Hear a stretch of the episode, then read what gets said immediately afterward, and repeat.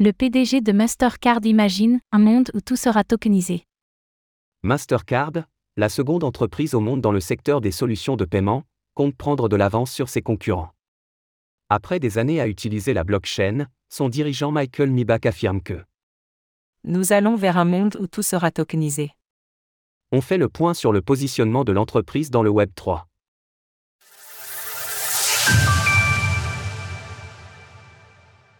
Mastercard est la finance centralisée au cœur de la blockchain.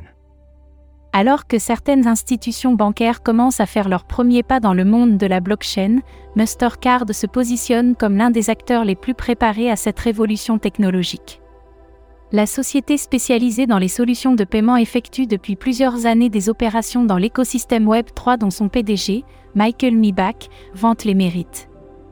En janvier 2023, ce dernier affirmait à ses actionnaires que Mastercard utilisait la technologie blockchain à grande échelle, plus de milliards de transactions tokenisées ont été opérées mensuellement par la société américaine, soit une hausse de 38% par rapport à l'année précédente.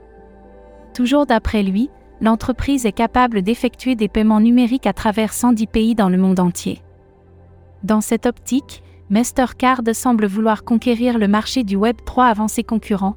Elle travaille actuellement avec des banques et des commerces afin de tokeniser une variété d'actifs qui, une fois émis, pourront être suivis grâce à la transparence qu'offre la blockchain. Pour le PDG de l'entreprise, la blockchain n'offre pas seulement un nouveau moyen de paiement, mais toute une palette d'outils pouvant résoudre de multiples problèmes dans de nombreux pans de la société. Il y a toute une série de problèmes de la vie réelle que la blockchain peut résoudre. Je pense que nous allons vivre dans un monde où tout sera tokenisé et circulera de manière sûre. D'après Michael Mibach, l'un des principaux avantages de la blockchain est la sûreté de cette technologie qui, par une bonne utilisation, permet de réduire le nombre de fraudes.